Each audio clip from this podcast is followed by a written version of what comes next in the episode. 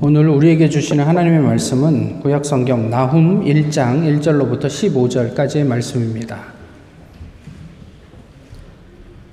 나훔 1장 1절로부터 15절까지의 말씀. 이제 봉독하겠습니다. 니느웨에 대한 경고 곧 엘고스 사람 나훔의 묵시의 글이라. 여호와는 질투하시며 보복하시는 하나님이시니라.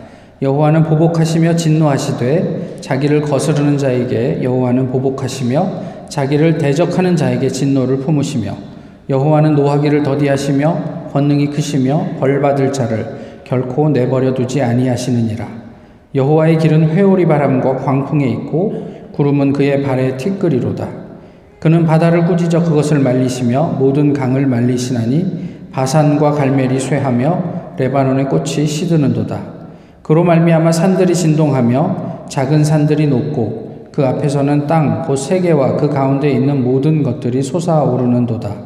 누가 능히 그의 분노 앞에 서며 누가 능히 그의 진노를 감당하랴. 그의 진노가 불처럼 쏟아지니 그로 말미암아 바위들이 깨지는도다. 여호와는 선하시며 환란 날에 산성이시라. 그는 자기에게 피하는 자들을 아시느니라. 그가 범람하는 물로 그곳을 진멸하시고 자기 대적들을 흑암으로 쫓아내시리라. 너희는 여호와께 대하여 무엇을 꾀하느냐? 그가 온전히 멸하시리니 재난이 다시 일어나지 아니하리라. 가시덤불같이 엉클어졌고 술을 마신 것 같이 취한 그들은 마른 지푸라기 같이 모두 탈 것이거늘 여호와께 악을 꾀하는 한 사람이 너희 중에서 나와서 사악한 것을 권하는도다. 여호와께서 이같이 말씀하시기를 그들이 비록 강하고 많을지라도 반드시 멸절을 당하리니 그가 없어지리라. 내가 전에는 너를 괴롭혔으나 다시는 너를 괴롭히지 아니할 것이라. 이제 내게 지운 그의 멍에를 내가 깨뜨리고 내 결박을 끊으리라. 나 여호와가 내게 대하여 명령하였나니 내 이름이 다시는 전파되지 않을 것이라. 내가 내 신들의 집에서 새긴 우상과 부은 우상을 멸절하며 내 무덤을 준비하리니 이는 내가 쓸모없게 되었습니다. 볼지어다 아름다운 소식을 알리고 화평을 전하는 자의 발이 산 위에 있도다. 유다야 내 절기를 지키고 내 소원을 갚을지어다. 악인이 진멸되었으니 그가 다시는 내 가운데로 통행하지 아니하리로다 하시니라. 아멘.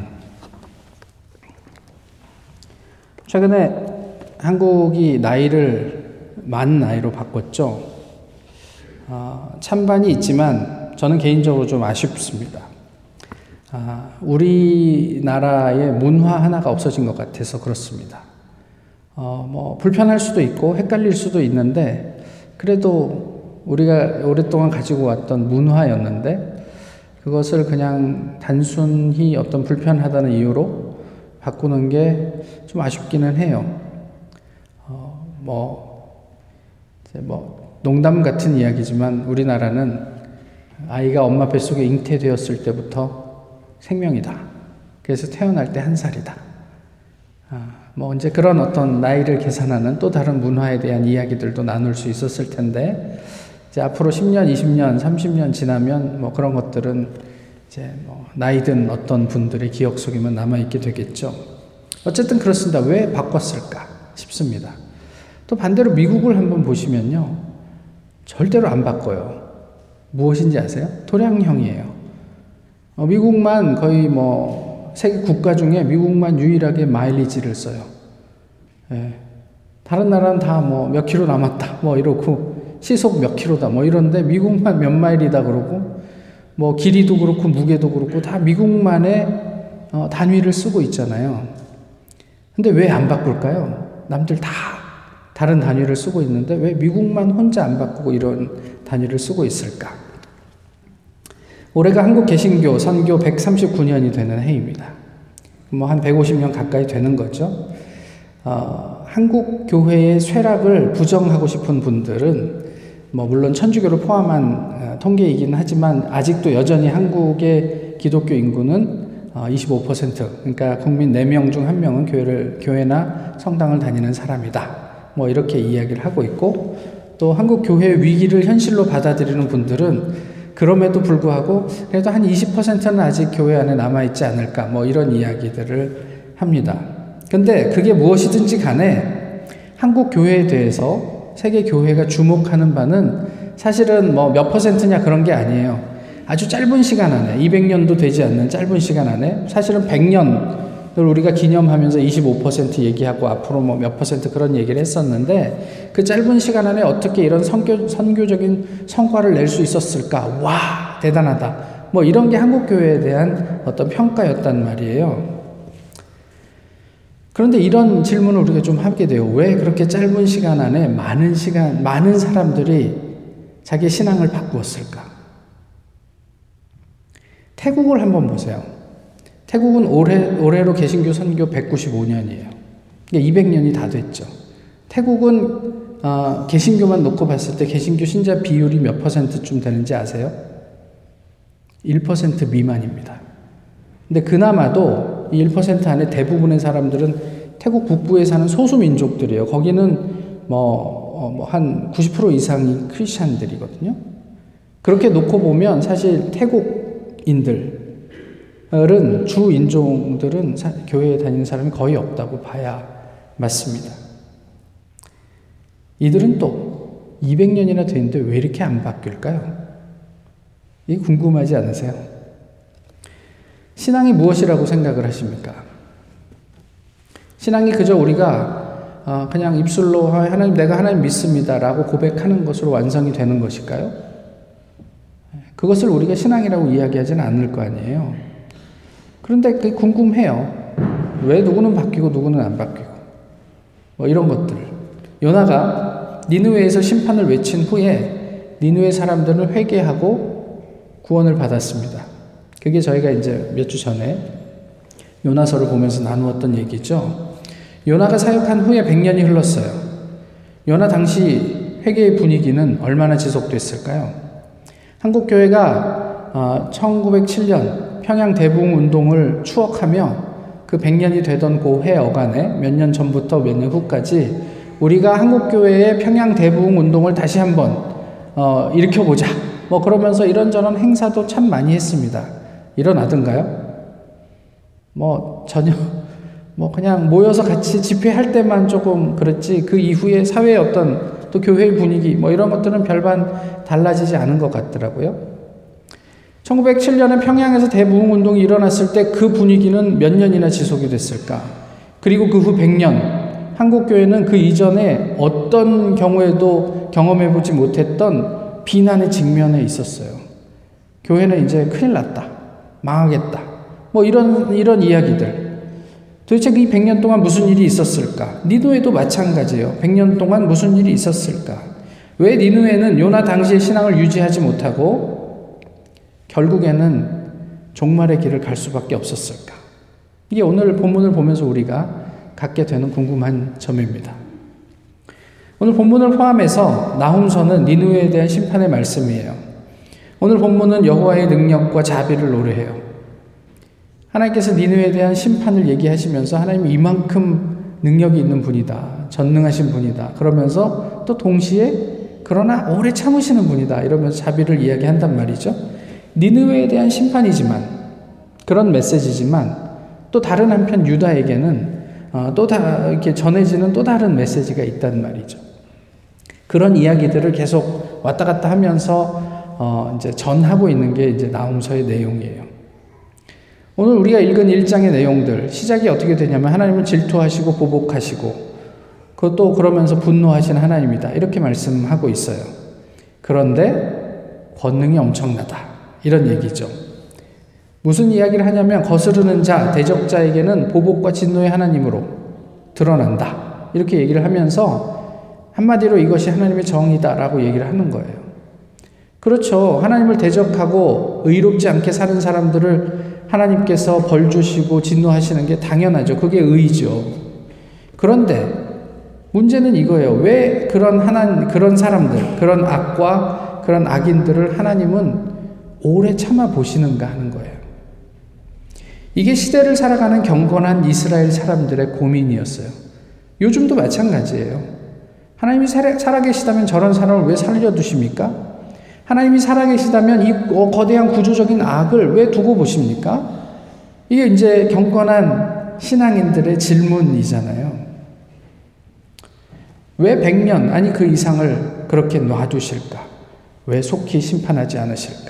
하지만 이런 부분에 대해서는 하나님과 인간 사이에 약간 어떤 다른 이해가 있는 것 같아요. 그냥 단순하게만 얘기하면 사람들은 뭘 기대하냐면 지금 당장을 기대해요. 근데 하나님은 뭘 말씀하시냐면 반드시를 말씀하신단 말이에요.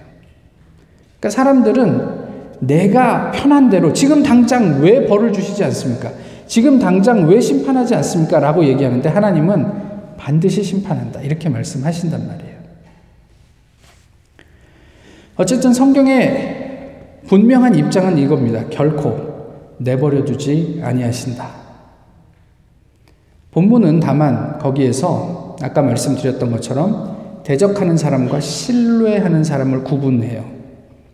7절에서 여호와는 환란 날의 산성이시라 그에게 피하는 자는 하나님께서 아신다. 이런 말씀이 있잖아요. 근데 거기서 피하다라는 뜻이 신뢰하다 또는 소망을 가지다라는 뜻이에요.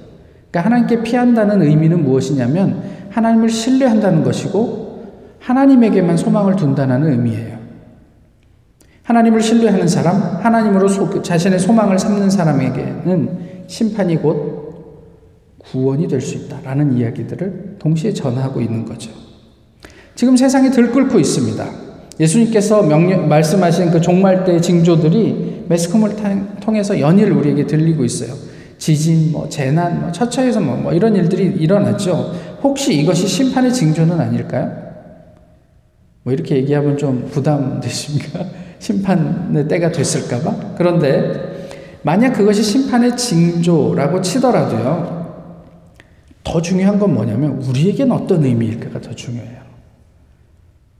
그 마지막 때가 우리에게 멸망의 의미이겠습니까? 아니면 구원과 소망과 평화의 의미이겠습니까? 결국 신앙은 오늘 본문이 말씀하고 있는 신앙은 오직 하나님 바라기입니다. 하지만 이게 말처럼 쉽지는 않아요.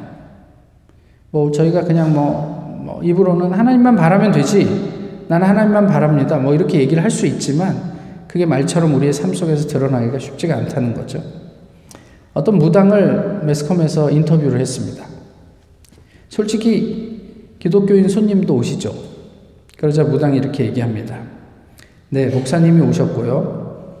그 목사님은 땅을 사실 때 꼭 무당집을 찾아간다고 하시더라고요. 처음 만나서, 아, 이 집은 왜 제사가 안 보일까요, 아버지? 이렇게 얘기를 했더니 그 목사님이 이렇게 얘기를 했답니다. 사실 제가 목사입니다. 그런데 왜 무당집에 오셨어요? 하나님이 안 가르쳐 주시는 것도 있어서 이렇게 왔습니다. 이 목사님이 그렇게 대답했대요. 또 다른 분은 제 가족은 모두 기독교인입니다. 그럼 교회 가서 빌지 왜 여기를 왔어?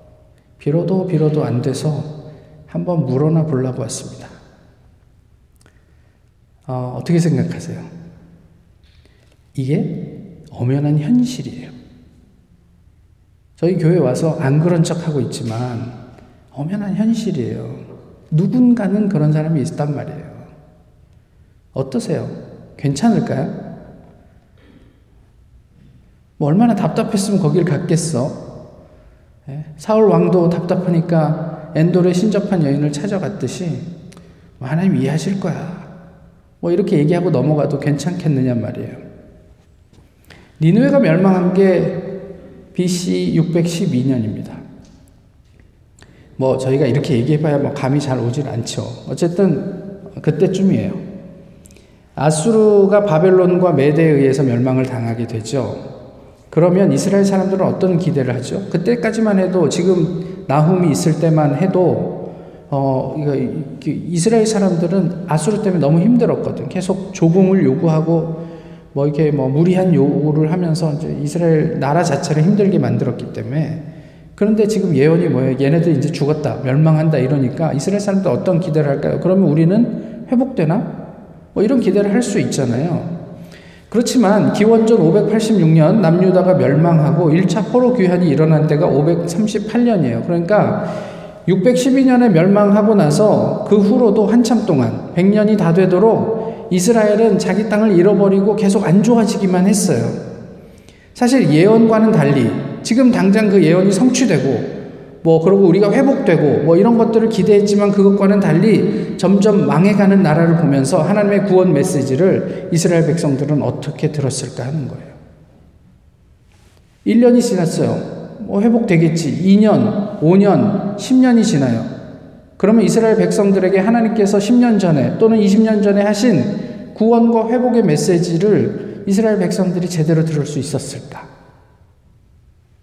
포로로 끌려와서 고, 고, 그, 그 고생하면서 고향으로의 어떤 회복을 믿고 날마다 어떤 소망 가운데 살 수 있었을까요? 물론 그런 사람이 있을 수 있죠. 그렇지만 현실은 그렇지 않아요.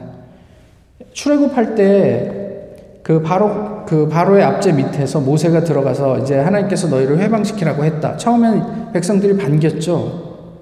그런데 모세가 바로를 만나면 만날수록 백성들이 점점 힘들어지거든요.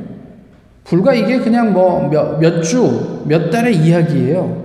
그런데 그 사이에 백성들은 뭐라고 모세를 향해서 얘기를 해요? 괜히 어디 숨어 있다가 나와가지고 우리만 더 힘들게 한다고 원망하잖아요. 도대체 하나님의 구원이 어딨냐? 네가 얘기한 하나님께서 약속하셨다는 그 구원과 회복은 어디에 있냐? 이러면서 원망하잖아요. 이에 대한 하나님의 질문이 구절에 나와 있어요. 너희는 여호와께 대하여 무엇을 꾀하느냐? 이거를 그냥 그 번역을 해보면 더 알아듣기 쉽게 번역을 해보면 너희가 여호와에 대해 어떤 의심을 품고 있느냐 이런 질문이에요. 무슨 얘기냐면 이 얘기를 듣는 사람들이 잘 안 믿었어요. 그러면서 하나님 물어요. 도대체 무슨 의문을 품고 있냐? 이게 우리의 모습이에요. 하나님의 언약과는 달리 눈에 보이는 변화가 없으니까 사람들은 끊임없이 회의합니다. 이게 맞아? 아닌 거 아니야? 뭐 이러는 거예요. 의심의 다른 모습은 불안이에요. 믿을 수가 없으니까. 불안하기 마련이죠. 다 경험해 보셨겠지만, 뭐 이제 뭐 영주권을 할 때라든지 아니면 학교에서 그, 그, 오퍼가 왔을 때 뭐 이런 거잖아요. 작년에도 어디 교수로 임용이 됐다. 그래서 저한테 연락이 와서 임용됐습니다. 뭐 축하한다 막 그랬는데 그 학교에 자기 연구실에 들어가기 전까지 내가 받은 그 임용 notice가 잘못된 거 아니야? 또 중간에 뭔가 문제가 생길 거 아니야? 뭐 그러면서 나중에 뭐라고 하냐면 아, 제 방이라고 방을 하나 주고 제가 연구실을 꾸미는데 이제서야 안심이 됩니다. 이렇게 얘기를 하는 거예요. 그런 편지를 받고서도 그게 내 눈앞에 확실하게 드러날 때까지 우리는 끊임없이 회의한단 말이에요. 그런데 하나님의 약속은 늘 우리한테 구체적이기보다는 미래지향적이잖아요. 그러니까 늘 사람들 안에 그런 의심들이 생길 수밖에 없었던 거죠. 70년을 기다려서 회복을 소망하기에는 우리의 신앙이 너무 일천합니다. 내 욕구를 넘어서서 하나님의 역사를 신뢰하기에 우리의 믿음은 늘 연약했어요. 그럼에도 불구하고 하나님의 약속, 그 언약에 흔들리지 않은 사람이 있을까? 성경은 있다고 얘기를 해요. 그 대표적인 한 사람이 사무엘상 1장에 나오는 한나예요. 사무엘의 어머니. 한나는 아주 깊은 고민이 있었어요. 무슨 고민이었을까요?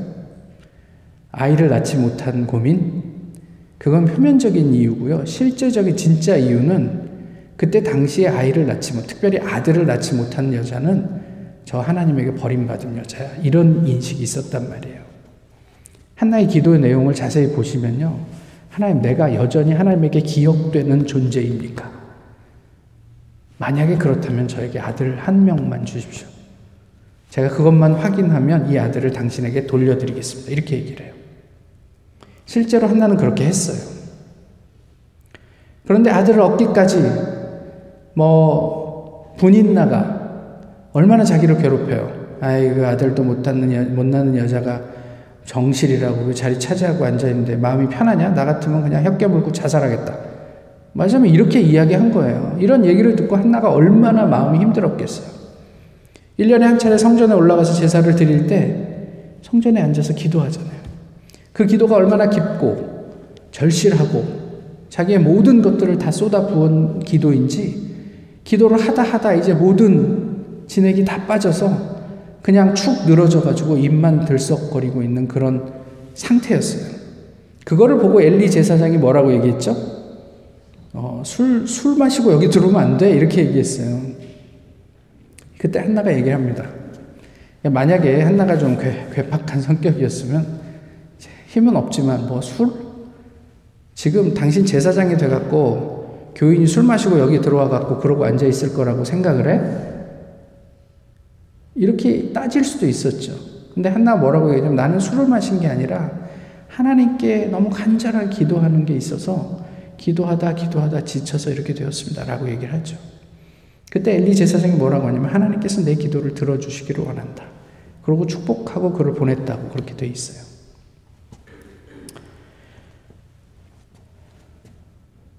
그때 한난 뭐라고 엘리에게 대답을 하냐면 당신의 여종이 당신께 은혜 입기를 원하나이다 하고 가서 먹고 얼굴에 다시는 근심빛이 없더라.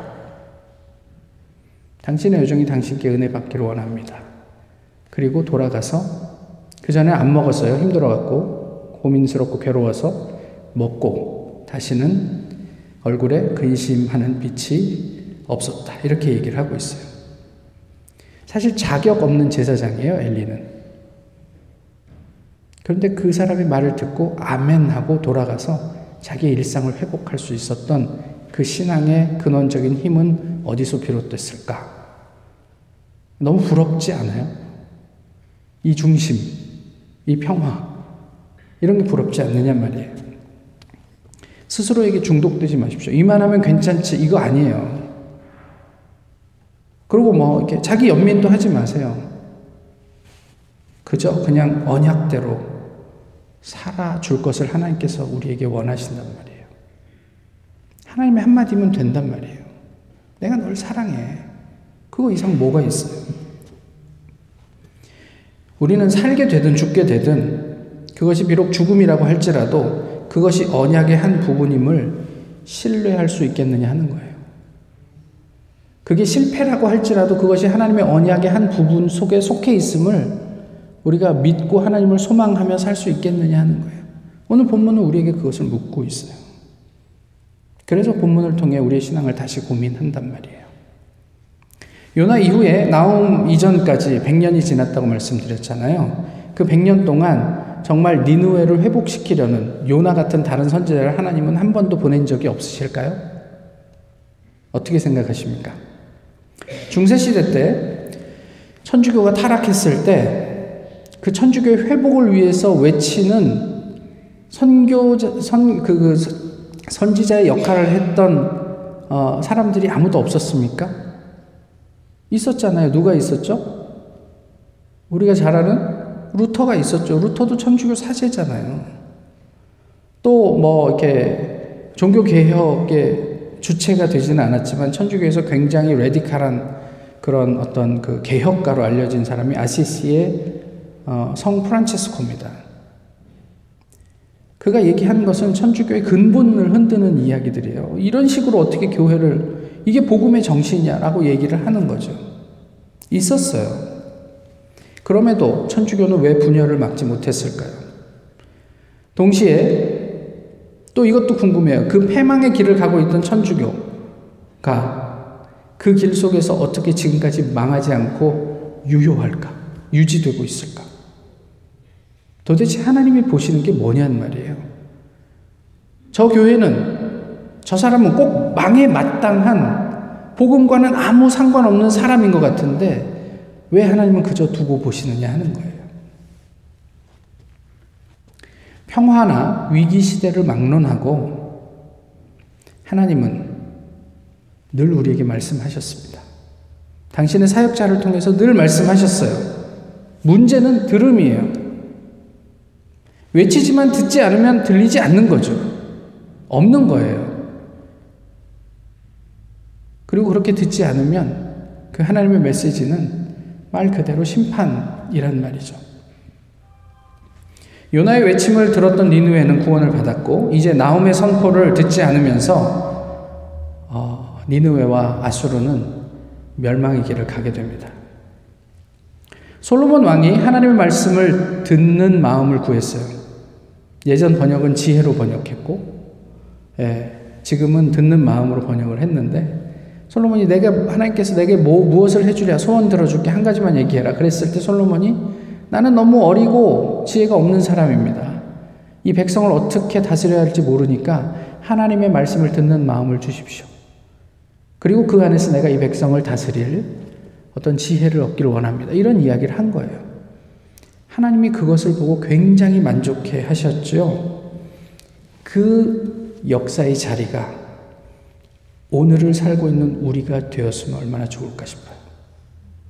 하나님 오늘 우리에게도 당신의 말씀을 듣는 마음을 주십시오. 그리고 하나님의 뜻대로 내 삶을 살아갈 수 있는 지혜와 용기와 또 평화가 우리에게 있기를 원합니다. 얼마나 좋을까요? 베드로는 예수님을 만나고 급진적인 결단을 합니다. 자기의 모든 것을 버려두고 예수님을 쫓았다 그러잖아요. 옆에 계신 예, 자기의 뭐 배우자, 아이들 한번 상상해 보세요. 이 아이들이 예수님을 만나고 지금 하던 모든 학위 과정을 포기하고 예수님을 쫓겠다. 라고 나서면 뭐라고 얘기하시겠어요? 아서라. 학위 마치는데 몇 년이면 되잖아. 거의 다 왔잖아. 아서라. 그거 마치고 가지 가더라도 그러시지 않겠어요? 모든 것을 버리고 예수님을 쫓았어요. 자신도 있었어요. 내가 예수님을 배신하지 않은 최고의 제자로 남을 수 있습니다. 그런데 말처럼 되지 않았어요. 위기의 순간 그는 예수님을 배신하고 저주했습니다. 여기서 우리가 고민이 돼요. 도대체 3년 동안 예수님하고 한솥밥을 먹으면서 동고동락했던 그 시간의 의미가 도대체 무엇인가? 그 이후에도 베드로는 되게 연약한 사람이었어요. 베드로의 변화는 상당한 시간이 필요했습니다. 예수님을 따르면서 바로 성숙한 신앙인이 된 게 아니에요. 그는 예수님을 따를 때나 뭐그 그 이후에도 연약함을 반복했어요. 그런데 중요한 건 뭐냐면 그 베드로가 예수님을 떠나지 않았다는 사실이에요. 예수님과 함께 있었어요. 늘. 예수님이 찾아가시기도 하셨지만 보세요. 예수님을 찾아갔는데 거절하면 예수님이 안 오신 거랑 똑같다고 말씀드렸잖아요. 그죠?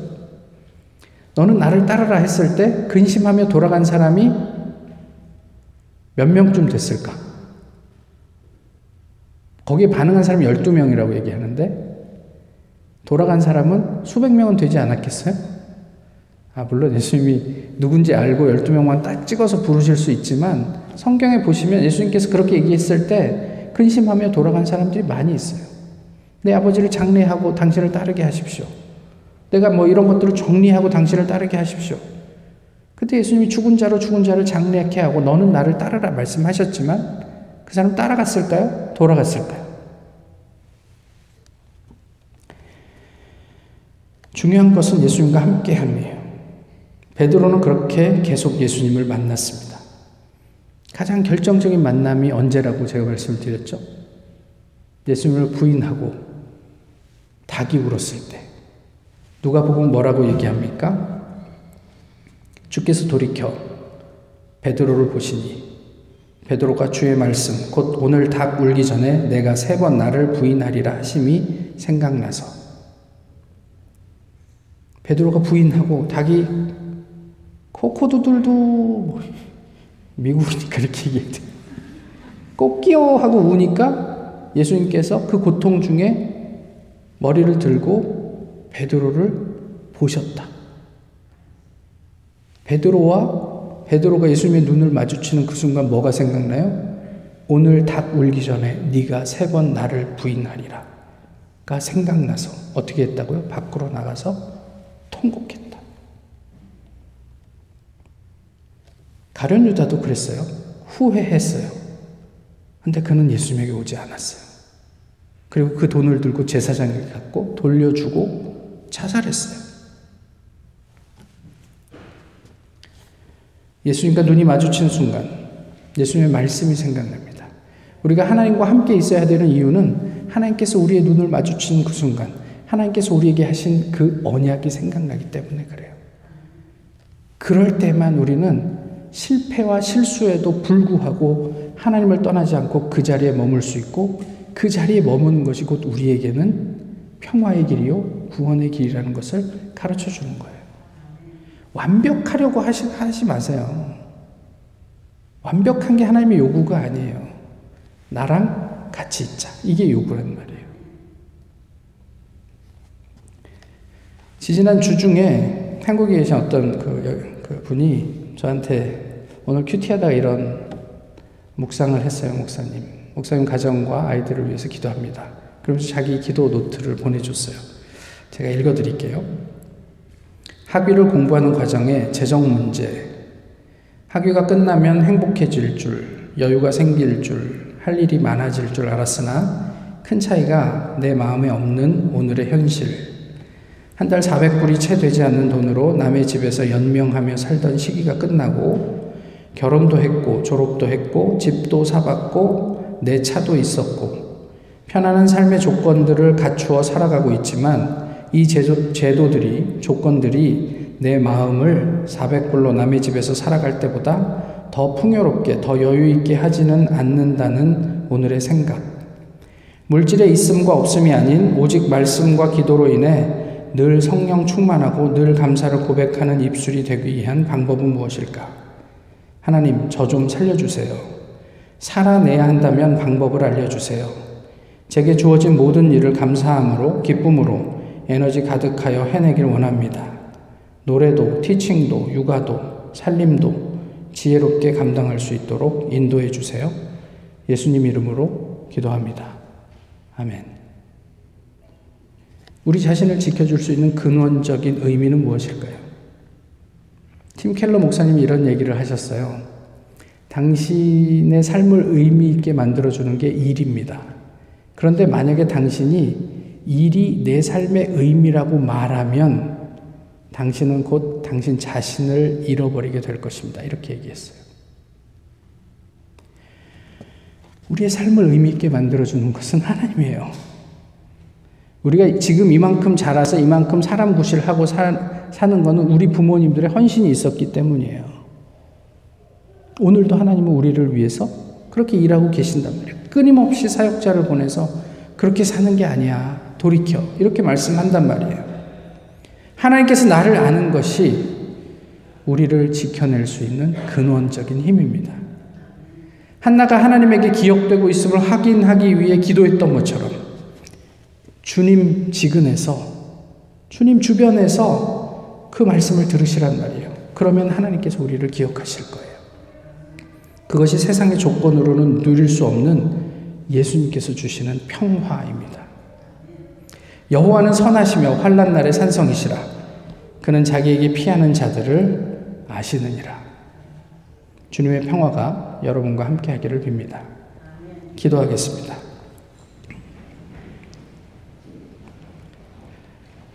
귀하신 주님, 우리 모두가 하나님에게 피하게 하옵소서. 우리 모두가 주님을 듣고 주님과 동행하며 하나님 예비하신 구원을 누리게 하옵소서. 예수님 이름으로 기도하옵나이다. 아멘.